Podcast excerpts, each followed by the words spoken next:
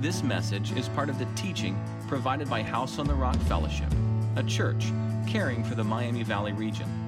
Before you listen, be sure to access the notes in the download section of the message page. Have a Bible ready. Thank you for being our guest.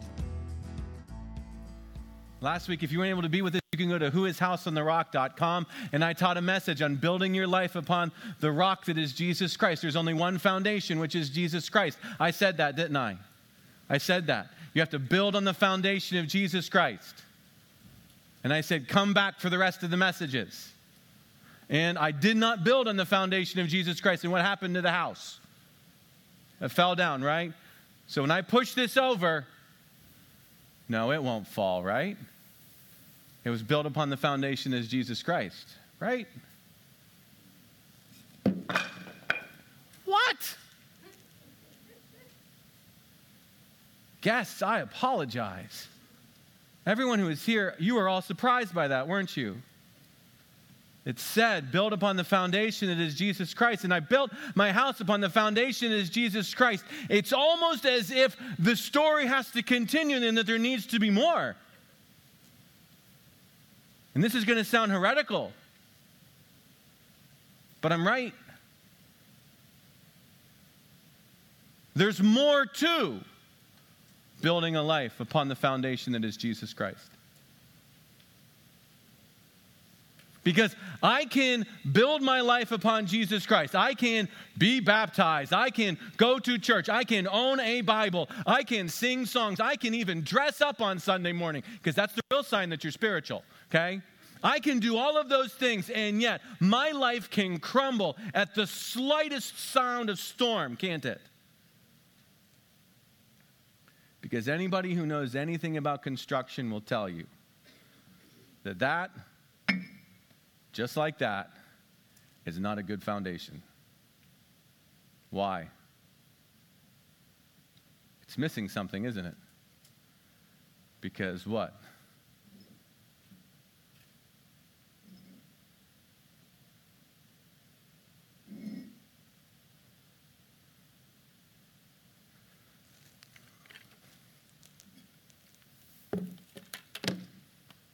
I know that's not how you do it. What does it need? That stone has to be stuck to the foundation. Yes, you need to build on that foundation, but you need to stick it there. It needs to cling, it needs to adhere, it needs to hold fast. Hold fast. Have any Navy boys and girls in here? Nice shirt, Bob McGee. What's your shirt say? What's it mean to hold fast?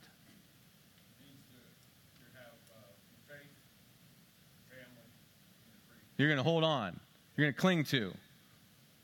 No matter what happens, we're going to hold fast. So even if the storm comes, do I need to hold fast? Even if the storm gets really bad, do I need to hold fast? Yeah, yeah. So, if you were with us last week, and I'm glad that you were, if you weren't able to be here, we talked about how important it is to make sure that your foundation is Jesus Christ. There's only one foundation. The Apostle Paul said that. Are you building upon Jesus Christ? And with what materials are you using to build? Because this is a whole lot better than this. This will last the judgment, and this will not. If you weren't able to be here, again, you can go to whoishouseontherock.com and you can listen to that. But the question is today not what are you building with, but how are you building on that foundation that is Jesus Christ? Let's take it one more step this morning, okay? To help us do that, we need to take a look at the city of Rome. Rome 2,000 years ago. Rome, Rome was going through an entire renaissance, an architectural renaissance. It's within that period, just leading up to the life of Christ and for a couple hundred years after the life of Christ, that they learned how to do something that catapulted them forward in the area of construction and architecture. Okay? Carmen, could you bring up the Colosseum? How many are familiar with that image? Maybe not that specific one, but you've seen the building before. Yeah. Isn't that incredible? That thing was designed to hold 75,000 people. They could put aquatic battles and reenactments in there. It's an amazing feat of construction, and it was built almost 2,000 years ago. And it's still there. That's amazing. Because they learned how to use what we now call Roman cement. A mix of a few compounds like lime and volcanic ash. That when combined with water makes a very very very excellent mortar so that you can shape stone and you can stick stone one to another. So much so that you can build something that will last because they learned how to hold fast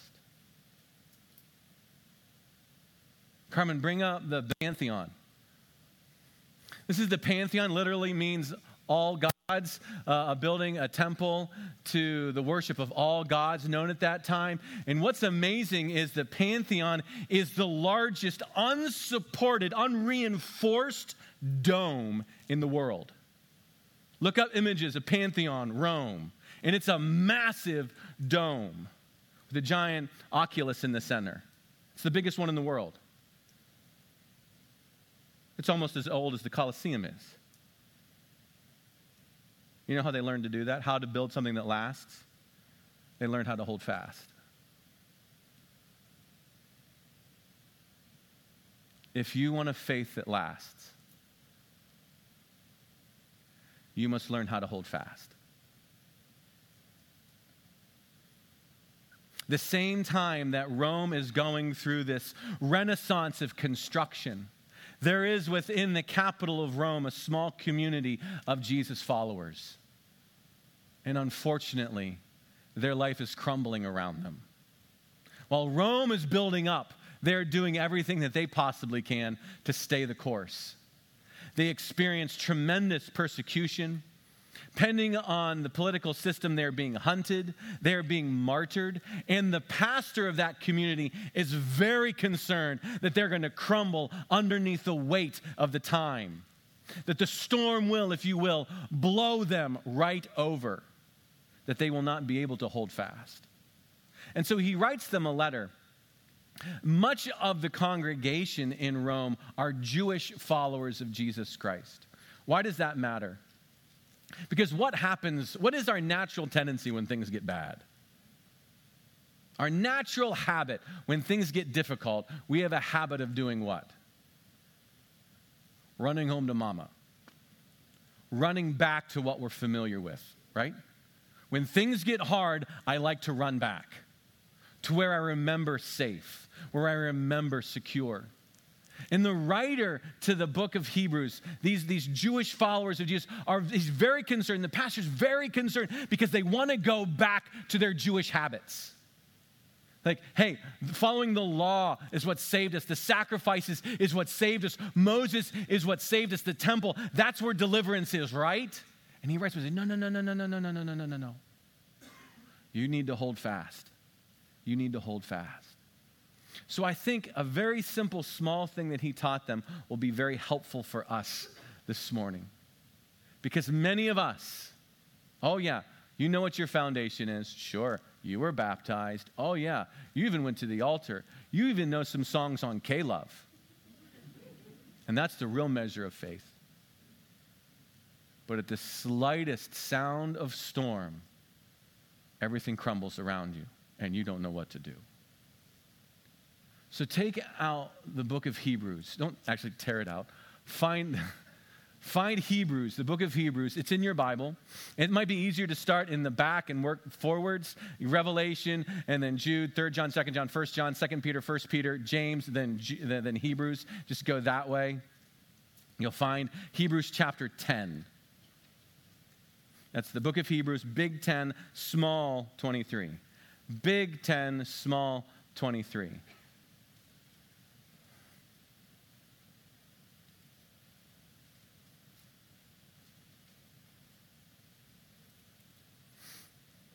If you don't have a Bible, they're located in the seats in front of you. You can have a copy if you would like to have a copy of the Bible. We're very uh, excited to give that to you.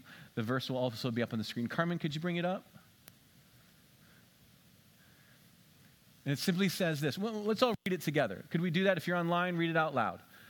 Let us hold fast the confession of our hope without wavering, for he who promised is faithful. Yeah, that's the answer. That's the answer this morning. And that's also the problem, isn't it? It's the answer and it's the problem all at the same time. Here is a church that wants to fall apart, that wants to crumble, that, that is struggling to resist the culture and the wave that's coming against them. And the pastor says to them, You know what you need to do? You need to hold fast to the confession of your hope without wavering, because he who promised is faithful. And you're like, I have no idea what you're talking about. That's almost as if you come up to me after church, Pastor, can I talk to you? Absolutely, you can talk to me. Pastor, my marriage is falling apart. I understand. You need to hold fast to the confession of your hope without wavering because he who promises faithful. And excuse me? That's right, brother. You need to hold fast the confession of your hope without wavering because he who promises faithful. I just told you my marriage is falling apart. I know, I told you what the answer is. The answer is you need to hold fast to the confession of your hope without wavering because he who promises is faithful. And you get up and you leave much more upset and frustrated than had you come down in the first place. You come up to me and say, Hey, Pastor, can I talk to you? Dude, I don't know what's up with my kids, but they have like demons. Like, yeah, they probably do. What do I do? You know what you need? You need to hold fast to the confession of your hope without wavering because he who promises faithful. What? Mm-hmm. Say it with me. You need to hold fast to the confession of your hope without, without wavering because he who promises faithful. And, and you're leaving like, dude, he's nuts. You come up to me, Pastor, I'm having problems at work. Pastor, I'm having problems with my finances. Pastor, I read the Bible. I don't understand it. Pastor, I look at the news. I'm so concerned about what's happening in the Middle East and what's happening in Ukraine and what's happening within our culture and politics. Pastor, I don't know what to do. You know what you need? You need to hold fast to the confession of your hope without wavering. Why? For he who promised is faithful. That's the answer. But that's the problem. Because you have no idea what I'm talking about, do you? I don't mean that to sound smug or disrespect who you are. But it's kind of like when I was having engine problems with my journey. You guys have been following me with a few weeks. This is the ongoing struggle of my life. I share my problems with you. I'm cursed to get problems, and you're cursed listening to me talk about them. Okay? My engine started going, which is just, as far as I know, that's not a good thing. And so I take it to the shop and, like, yep, $4,000 will take care of that for you. And so I brought in uh, a mechanic here in the fellowship and he listened to it and says, That's your problem right there. That's it right there. I'm like, Oh, I thought so too. That's what I thought. The thingy was making the thingy do bad things. Says, Yeah, that's a lifter. Problem is, you're having a problem with the lifter. and you're having problems with that, that's the rocker arm for the lifter. I'm like, yeah, I knew that. I knew that. Because this was having a problem with this, it was having a problem with other much more expensive things in the engine. But isn't it interesting? This was the answer, but to me it was just a problem. Because I had no idea what that was. Had I known this, had I been able to, hmm. So, for you this morning, there is a problem. And the answer is very simple the storm, the wave, the crisis. Pick your poison. All you need to do is hold fast to the confession of your hope without wavering because he who promised is faithful. So this morning, why don't we take that apart? But to take it apart, we have to do it backwards because that makes sense, right? But that's what you have to do when you fix an engine, right? First, you have to take it apart so you can put it back together again. So we're going to start at the end. What does it mean for he who promised is faithful? For he who promised is faithful. I need to understand the He. I need to understand the promise. I need to understand what's faithful. This passage comes towards the end of a sermon. It's kind of like taking the end of a sermon and just assuming that you know what happened before it, right? Pulling out a soundbite and being able to put it inside of context. If you turn a little bit earlier in the book of Hebrews and go to chapter 6, maybe it'll give us some insight. Hebrews chapter 6. For he who promises faithful. Earlier in chapter 6, the writer of Hebrews says this. Remember, this is a sermon.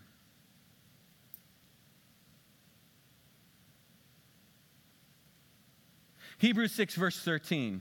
For when God made a promise to Abraham, since he had no one greater by whom to swear, he swore by himself, saying, Surely I will bless you, multiply you. And thus Abraham, having patiently waited, obtained the promise. Okay, I'm getting a little context here. He, who's the one who makes these promises? Who's the one who's faithful? We're talking about God. Okay, the answer is I need to know something about God. And God makes promises and he keeps them. And the writer says, Hey, remember Abraham? I remember Abraham. Abraham, 100 years old, God comes and says, I will turn you into a great nation. And Abe's like, dude, that's awesome. No kids. Wife can't have kids. How's that even going to happen? I promise you'll have a kid. And because he who made a promise is faithful, Abraham and Sarah had a kid. And then to take it even a little bit farther, once Isaac was a little bit older, God comes to him and says, Hey, I want you to sacrifice your kid to me. And God says, What? I want you to sacrifice your kid to me. And Abraham says, Oh, uh, what I, I know, he who promises faithful. So I will take my son on a little journey. Son, we're gonna go for we're gonna go up to that mountain. Why? Because he who promised is faithful. And we go up that mountain knowing Abraham says, I need to sacrifice my son. But that's okay. Why? Because he who promised is faithful. And I'm going to lay my son upon those sticks and I'm going to sacrifice my son. But I know something. What do I know? That he who promised is faithful. And I not, might not understand what God is doing in this moment. I might not understand why he would ask me to do this. But I do know this that he who promised is faithful. Dad, what are you doing? Hold on, son. He who promised is faithful. And as that knife comes down, he who promised is faithful. And the son was saved and a sacrifice was made. And through Abraham and Isaac, a great nation was given birth. Why? Because he who promised was faithful. Now, the preacher could have anchored them in any story, right? He's referencing Abraham as the source and the father of the faith because, hey, if anyone knew that God keeps his promises, it's Abraham. But he, he could have told the story of Moses, right? Moses leading the people through the Red Sea, absolutely, right? What? He who promises faithful led them out of bondage, led them through the Red Sea into the promised land. Could have told them the story of David on the run from Saul. The man who wrote poem after poem after poem about what? The fact that God, who is who made the promises faithful, And he says that to remind them in the midst of your storm, in the midst of the crisis that you're experiencing, as you're watching leaders get arrested, as you're watching brothers and sisters be sacrificed for political gain, as you're struggling to gather together as a faith community in the pagan center that is Rome, you must hold on to the reality that he who promised is faithful, that Jesus is the answer, that what Jesus done upon the cross is the answer, that he has cleansed us of our sin he has healed us of the corruption and treason that we levied against God. God said, He promised, and He's faithful. So when it comes to a life that lasts and holding fast, you need to hold fast to what? He who promised is faithful. Now that has to go somewhere. That needs to manifest itself in three areas of my being. I need to know that here in my heart space, the very center of my being, where I live, because I love God with all my heart, right? I need to know that here. I need to know it here. That's a thing I need to know. That needs to work itself out here in how I live my life.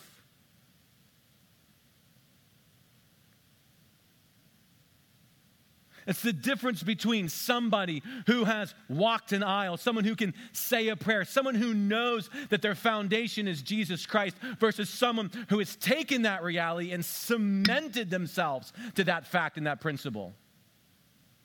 I know that he who promised is faithful. I know that he who promised is faithful. I live that he who promised is faithful.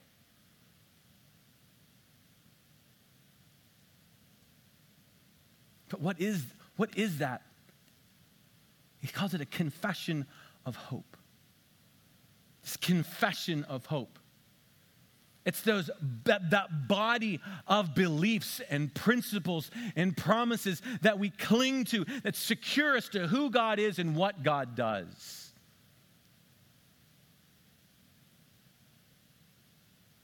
And it's to that which we cling. And that mandate, that command is, is throughout your New Testament. It's throughout the Old Testament. And I just want to I want to show you some of the, these hold fast passages. Carmen's going, we're going to work our way through them. They're actually also written on the back of your message notes if you want to look them up later. Carmen, could you bring up the first one? Uh, 1 Corinthians 11. Now I commend you because you remember me in everything and maintain the traditions even as I delivered them to you. That word maintain, to maintain the traditions, same word that you see in the book of Hebrews. Here it's just translated as maintain. In the book of Hebrews, it's translated as hold fast. In the Greek word, it's katakeo. You're like, now you're showing off. Some faith traditions pronounce it this way catechism. How many of you grew up in a tradition where they teach catechism? Absolutely. Absolutely. Where do they get that word from? The Bible. It means to hold fast. And those of you who have gone through, okay, how many went through one year of catechism? Hold your hand up. You did it. Own it, dude. How many of you went through two years of catechism? Yeah? All right. How many did three? Yeah, there she. My mom went through three years of catechism, Lutheran. Yeah, dude, poor girl. three years, right? Probably. Yeah, what's that? It, just, it keeps on going. A good church doesn't. Yeah. What are we always doing? We're always catechizing the faith. We're always learning how to hold fast to the faith. That's what it means. It means to hold fast. And so if you were to go to a catechism program, a faith tradition that has catechism, what are you learning to do? You are learning to cling to the truth, which means there's a lot of memorizing involved. You need to memorize passages and ideas and secure them to your being. And so when he says, you maintain the traditions you have memorized and cling, you cling to the things that you've been taught. Awesome. Uh, Carmen, can you bring up another one? It's the second Thursday, different church, completely different church. Look, he says the same thing. So then, brothers, stand firm and hold fast. Catechize the traditions that you are taught by us, either by our spoken word or by our letter. Check that out. That's awesome. That's good preaching right there. Okay? says, hey, brothers, sisters, you need to stand firm and cling to the traditions that we taught, that you heard, whether we spoke it to you or we wrote it out to you. You need to hold on to those. You need to cling to those.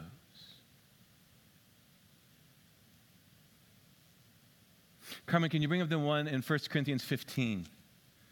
Uh, I did this one, uh, I taught this at Easter, but I didn't, I didn't bring up this particular part of it. He's talking about the things that are of first importance, that the gospel by which you're being saved, if you, if you what? Hold fast to the word I preach to you.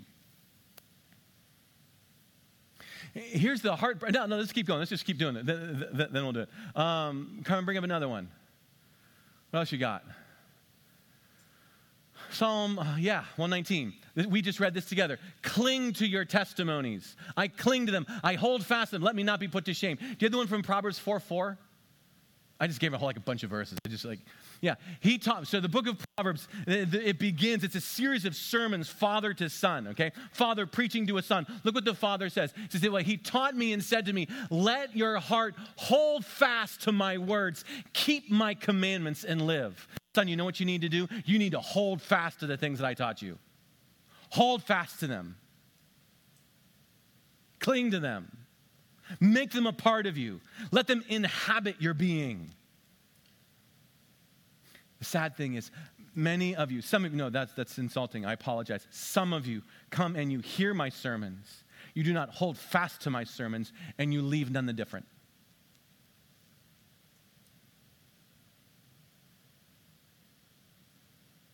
We hear things, we don't hold fast to things, and we leave no different maybe worse, because that knowledge puffs us up and we're arrogant until the storms come. And what happens? What happened? I wore fancy clothes to church. I listened to K Love on the drive in. Why is my life falling apart? You did not hold fast.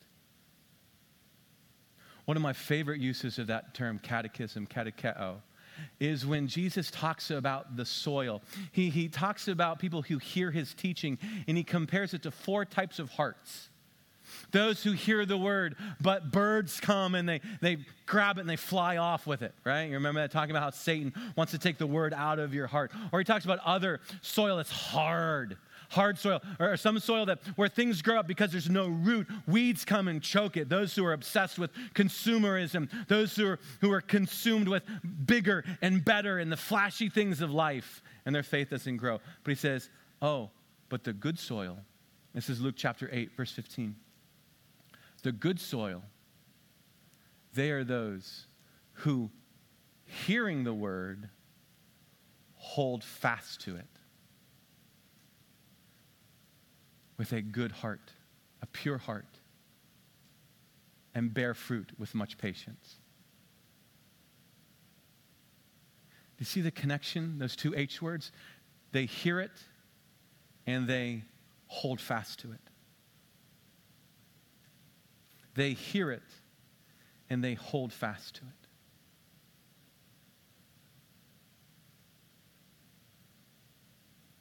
That's why I said in the beginning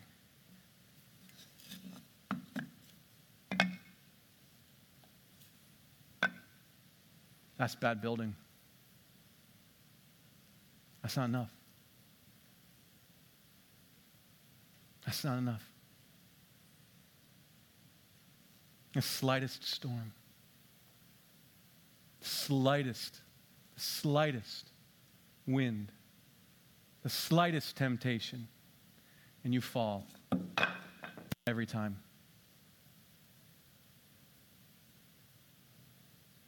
How can your faith last if you will not hold fast?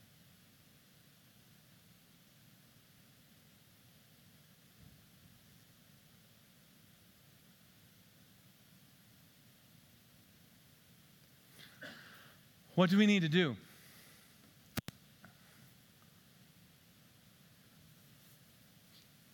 Let me make a suggestion. And, and we'll use what it says in Luke chapter 8, verse 15, and what we heard in Hebrews chapter 10, verse 23. Holding fast to what? That confession of hope without wavering, because he who promised is faithful. You need to have a habit of reading God's word. You need a habit of reading God's word. It starts there. We are blessed in this age with as much literacy as we have, accessibility that we have, you can be reading the Bible on a regular basis. We as a church family are in the habit of reading together. Have you been reading with me? Hey, finishing up Leviticus, right? Woo woo! Yeah, some of you are so excited. Got through that. What a hot mess. I love that book. That's an awesome book. Leviticus is awesome. Holy cow. Awesome, good stuff. Love it. You're in the middle of Titus. You're getting hold of Titus. Now you're messing around with Ecclesiastes. Talk about that guy was depressed. That guy, whoever wrote Ecclesiastes, he had a dark day. He was not in a happy place. Like everything stinks. Everything's bad. Might as well just follow God because it's all going to fall apart anyways. Yeah, good stuff. Good stuff. You're reading through the Psalms, these poems of, of honesty and, and worship and, and lament and confession. Such good stuff. You need to have a habit of reading. If you don't have a habit of reading scripture, inside your notes, there's a tear off. On the back side of that is a reading guide. You can read with us on a regular basis.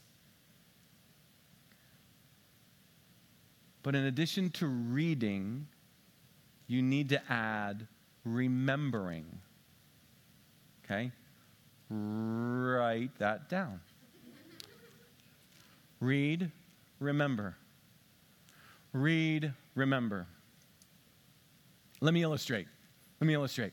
This would be fun. Imagine it's a zombie apocalypse. Don't you love that transition? Wasn't that great?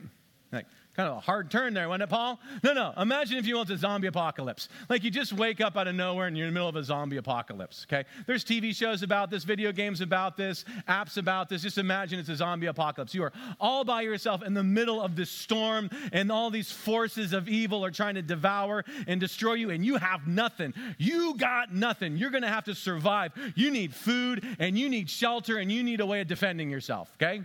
You need food, you need shelter, you need a way of defending yourself. As the forces of evil come against you, you're going to need something to eat, you're going to need shelter, and you're going to need a way to keep them back. Okay, you with me? The seed that you have to plant is based on the number of verses you have memorized from the Bible. The mortar and stone that you have to build is based on the promises of Scripture that you've hidden in your heart. And the arrows in your quiver are based on the principles of God that you've held fast to your soul.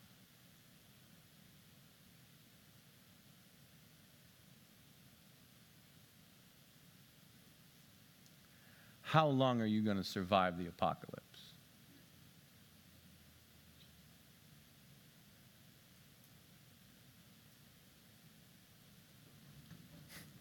That would be bad.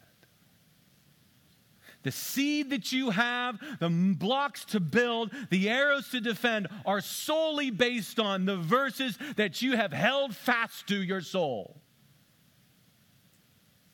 Because you don't have a Bible to open up, you don't have an app you don't have a phone. There is no K Love. There is no church fellowship. There is no gathering. There are no books. You are alone in the apocalypse. I want to know how long you're going to survive.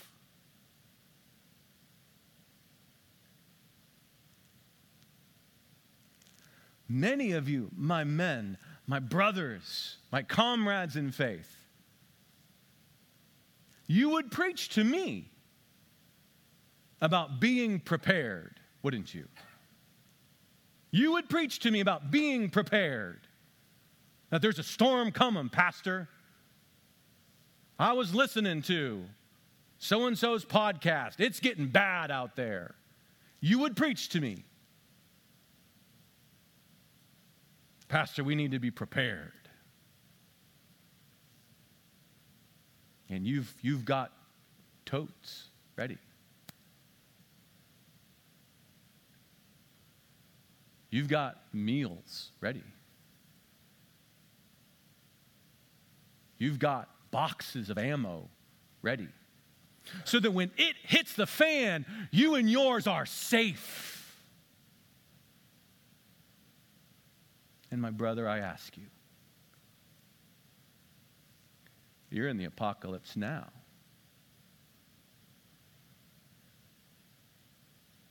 How safe are yours?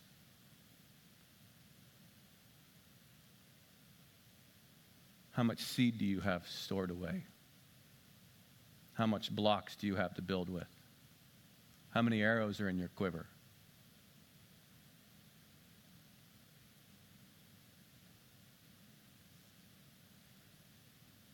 I confess.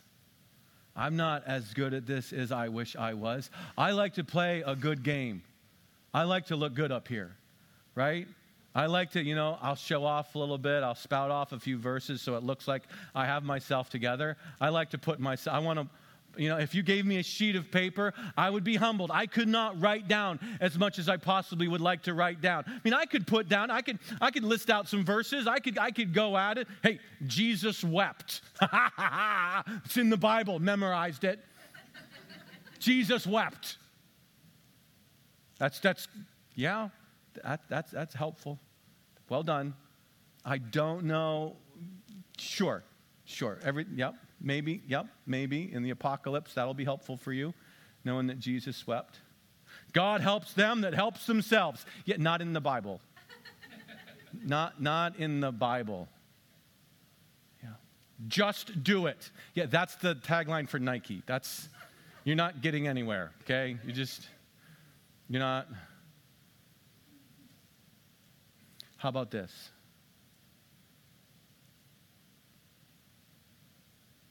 Our Father in heaven, hallowed be your name. Your kingdom come and your will be done on earth as it is in heaven. Give us this day our daily bread. Forgive us our debts as we've forgiven our debtors. Lead us not into temptation but deliver us from evil. You can feed a family on that. The Lord is my shepherd, I shall not want. He leads me beside still waters. I love this part. He restores my soul. How about this? Even though I walk through the valley of the shadow of death, I fear no evil. Why? You're with me.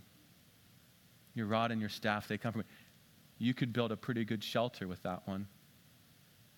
You could build a pretty good shelter with that one.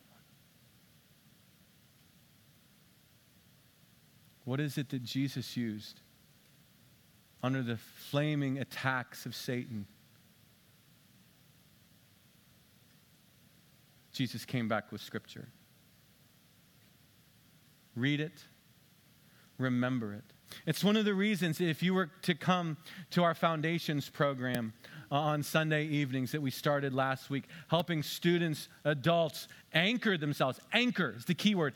Anchor themselves in the foundation of Jesus Christ. We call it foundations. It's really just catechism. It's the same thing. I use the word foundation so that people who didn't go through catechism and thinks it's a demon thing don't get offended. I just changed the label. It's exactly, that's exactly what it is. It's, it's a foundational, it's a rooting them in. They get questions, they get answers, they get verses. Here's one of these, the very first question that they're asked. Where were you meant to be? You know how important that question is? Think about that. Who are you meant to be?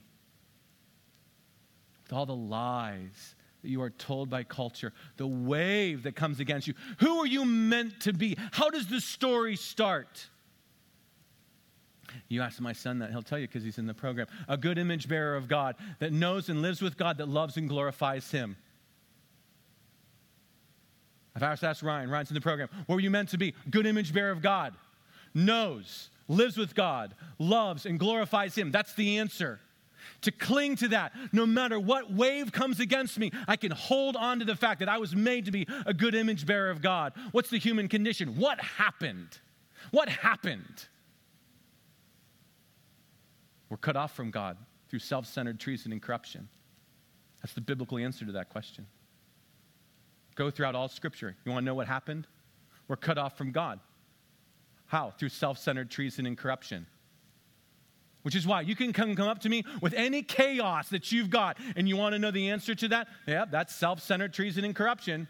My marriage is falling apart. Yep, self centered treason and corruption. Dude, everything at work. Yep, self centered treason and corruption. What about my alcoholism? Self centered treason and corruption. What about my bad parenting? Self centered treason and corruption. We have cut ourselves off. We are cut off from the root that is God, which means what's going to happen to the tree? She going to die through self centered treason and corruption. And then they're asked a third question last week. They're all going to give these back to us tonight. Hey, what can you do about it? Can you fix it? No. No, you can't. Enter the promise maker, right? For he who promised is faithful. Amen. Reading, remembering, rehearsing. Going with, running with the R's. I was feeling a little Baptist when I wrote this. Okay? Reading, remember, rehearse. To tell it back to myself. I preach to myself every morning.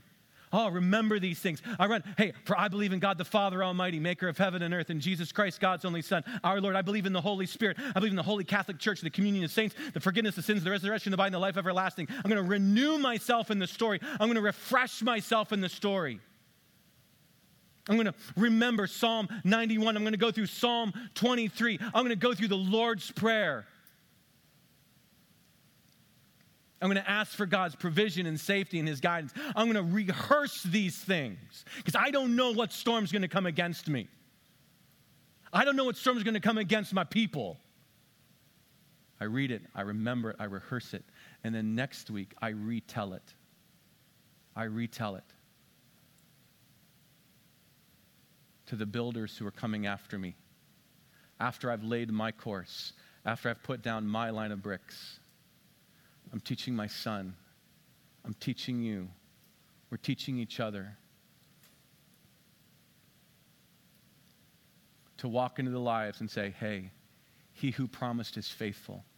Hold fast to the confession of faith without wavering that I taught you. Stand firm in these things. Thank you for sharing your time with us, and we'd love for the journey to continue. If you're a guest, would you consider reaching out to us? We would love to come alongside and encourage you in any way that we can. If you're someone who's joined us today and you are desperately reaching to find hope wherever you can, again, Jesus came that we would find hope. You can find hope today. If you want to send us a short note, a member of our Hope team would reach out quickly, promptly, to come alongside and see what we can do to encourage you in whatever storm you might find yourself in. That's why Jesus came, and that's why we're here. Jesus said there's two ways to live your life, and a wise man, a wise woman, builds their life on Jesus' instructions.